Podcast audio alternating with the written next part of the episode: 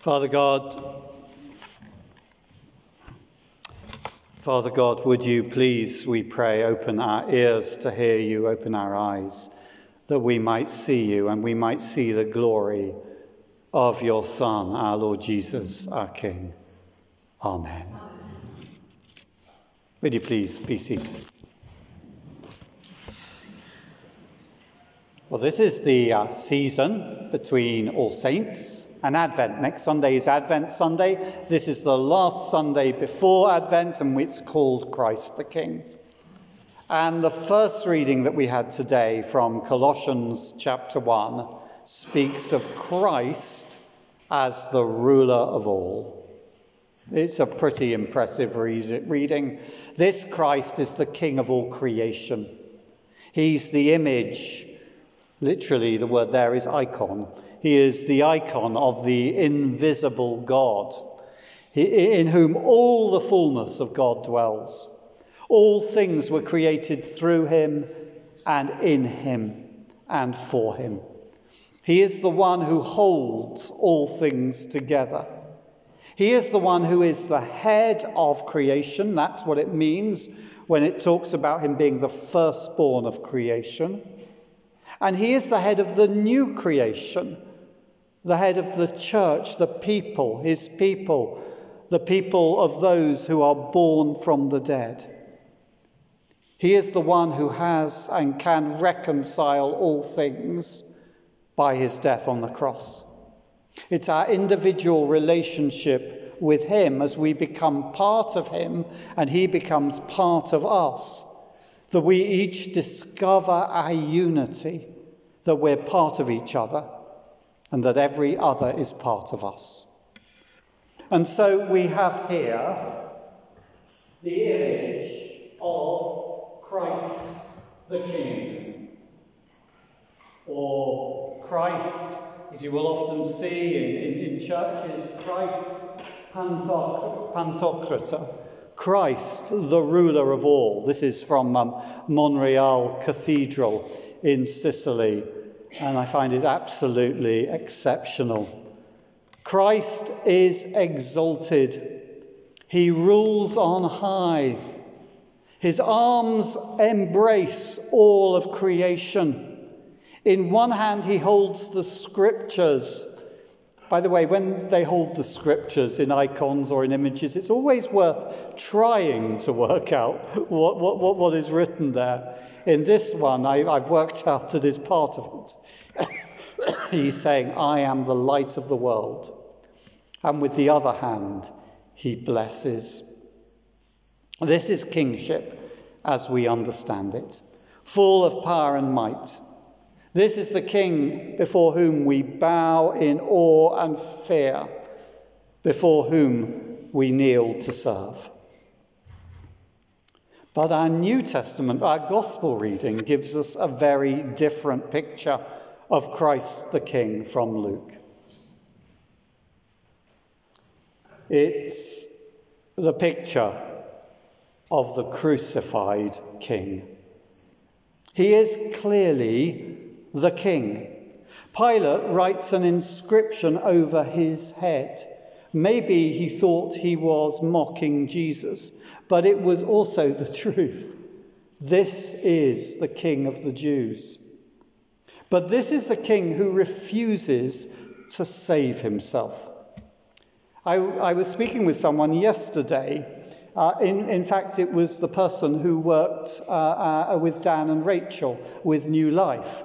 And he was telling me how he came to faith. And he said it was precisely this fact that bugged him, that got to him. He thought that drew him to Jesus. He thought he could not understand why Jesus, who had the power to heal the sick, to walk on water, to calm storms, who could raise the dead, why Jesus didn't come down from the cross and show them all if you like, that's the first kind of king. That's what, if you like, what we would imagine a king would do.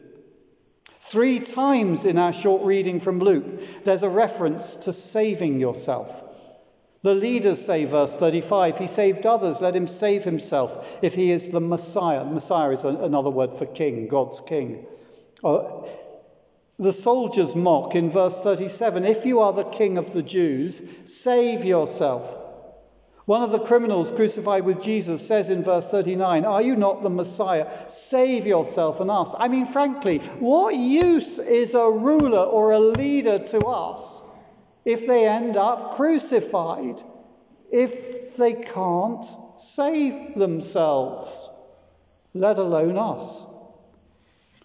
And yet, Jesus, who could have saved himself, refuses to save himself. When we cry out to Jesus, when we call on him to save us, maybe from an unbearable situation, maybe from terrible pain, maybe from death, and nothing seems to happen, it does not mean that he is powerless or absent. Far from it, as Jesus hangs on the cross, he chooses not to save himself. He is showing his power by remaining on the cross in obedience to his Father and in love for us. That's what he came to do. He came to die. From as early as chapter 9 in Luke's Gospel, Jesus has set his face to go to Jerusalem, where he knows that crucifixion is what lies ahead of him.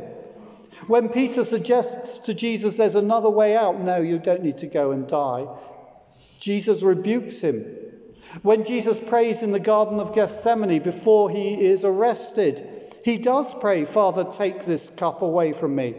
I don't want to do it. But then he says, But not my will, your will. He knows that this is what has to be done.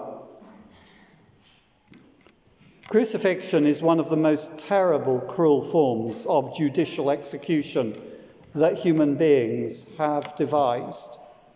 But what Jesus suffers is far more than even what those others who were crucified with him suffered. Yes, there was the physical pain. Yes, there was the mockery and the shame. But as he hung there, he hung as an innocent man, yet as a man who before God was guilty. He became the Lamb of God, the sacrificial offering, who took away the sins of the world. He was the suffering servant. All of these are pictures from the Old Testament, on whom all our iniquities are laid. He took unto himself all our sin, and God the Father turns his face away from his dearly beloved Son and the sky turned black in the middle of the day. And the Lord Jesus, in his crucifixion, really did descend into the pit of hell, into the pit of utter God forsakenness. And the message of Luke here, as he tells us of the mocking of the leaders, the soldiers, and the criminal, is that Jesus the King could have saved himself, but he chose not to because of his obedience to his Father and his love for his Father and us. And because Jesus the King hung on the cross, there are two immediate consequences. The first is that sins are forgiven. They crucify Jesus and he cries out, Father, forgive them, for they do not know what they are doing. Maybe they did not realize that in crucifying Jesus, they were crucifying the Lord of glory. But they do know that they are crucifying an innocent man, and yet he prays that God will forgive them. Every day in our morning prayer, we repeat the words of Zechariah, who prophesies over the baby John the Baptist. He speaks of how John the Baptist will be a herald who goes ahead of the coming king.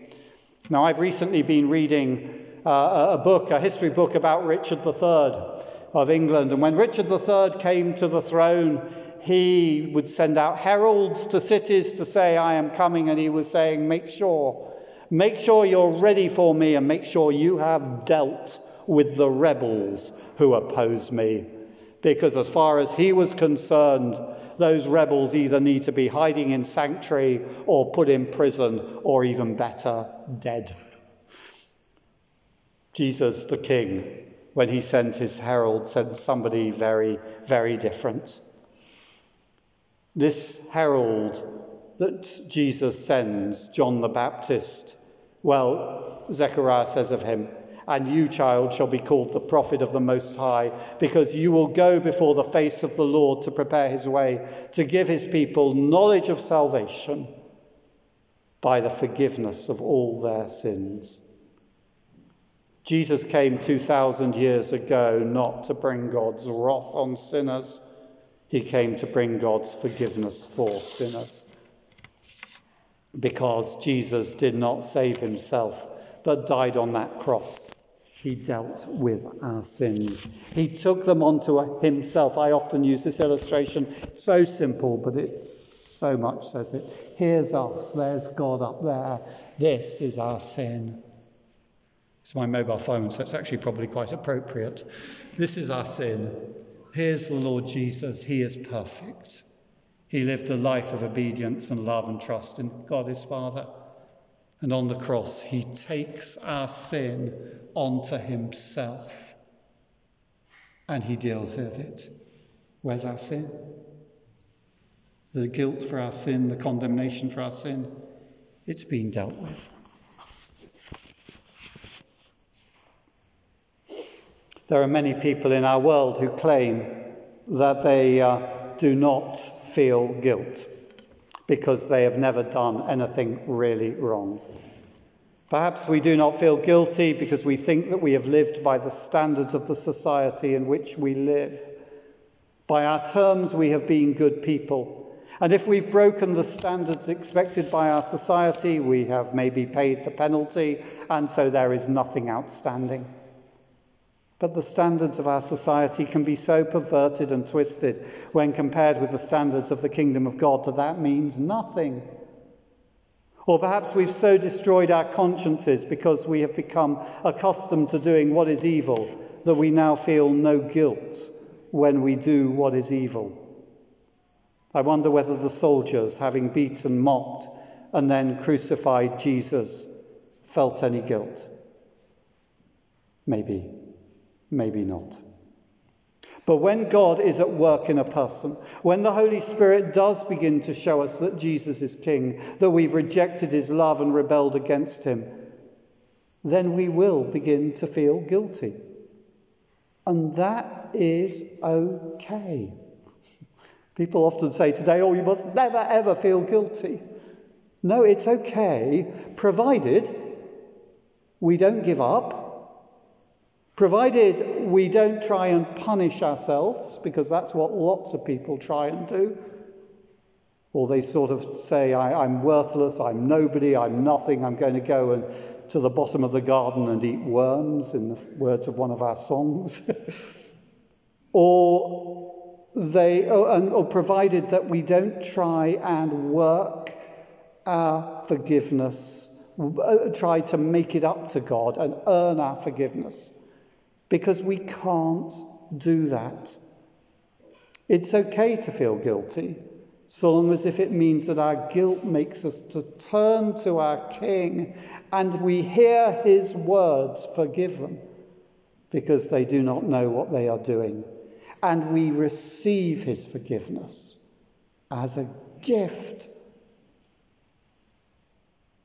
because Jesus, our King, against whom we rebelled, did not save himself, we can receive forgiveness of sins. And the second consequence is that the door into heaven is opened.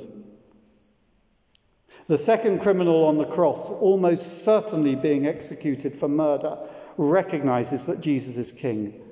And he cries out, Jesus, remember me when you come into your kingdom. He doesn't ask Jesus to save him from crucifixion or death. He has already, even in his pain, begun to see that there is something so much bigger going on here. He's begun to recognize that the man hanging on the next cross is a king, but is a king who is so much bigger, so much more powerful than all the rulers of this world put together. His kingdom is not of this world, but it penetrates in and through this world. It's the kingdom by which all the kingdoms of the world are judged and will be judged. And so he turns to Jesus and cries out for mercy, and Jesus simply says to him, Truly I tell you, today you will be with me in paradise. I'm not sure which one of those words would have been most comforting. Today, he was going through utter hell on the cross meant, it meant that it was soon going to be over. Today you'll be with me in paradise. That's how Jesus describes the kingdom of heaven, that place which is described by the prophets in the Old Testament, that place which is actually beyond our imagination. And today you will be with me. The King who loves us and died for us invites us to live in his presence for eternity. Because Jesus the King did not save himself, the door into heaven is open. So here is this other icon, this other image of Christ the King. Just check it's showing properly.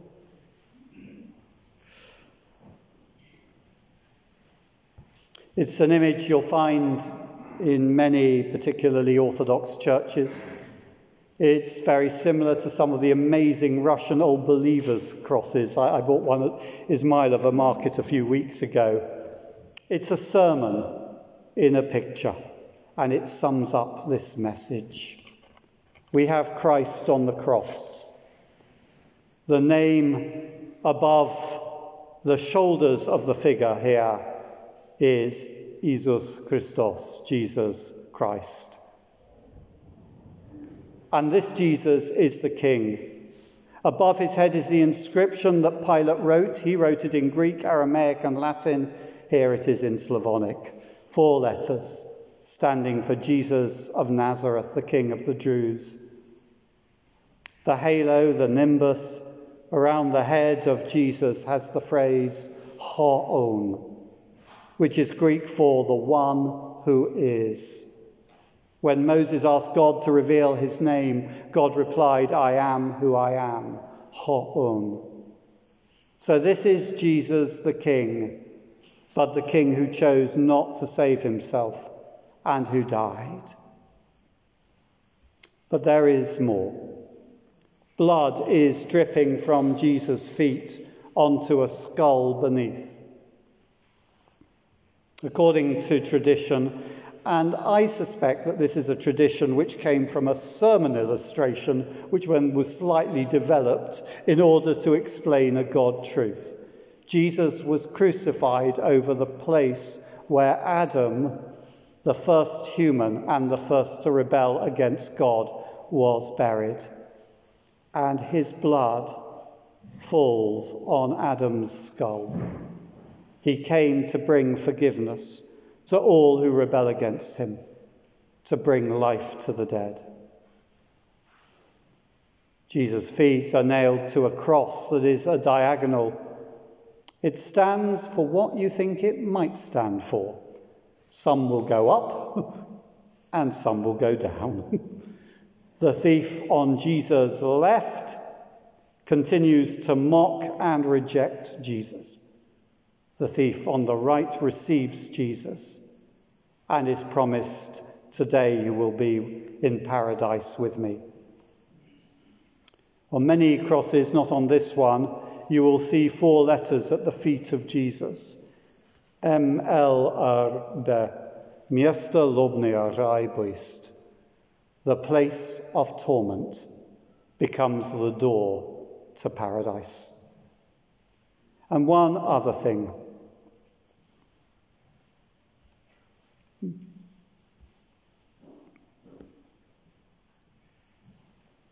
You will often see the words Nika, the letter, the word Nika somewhere.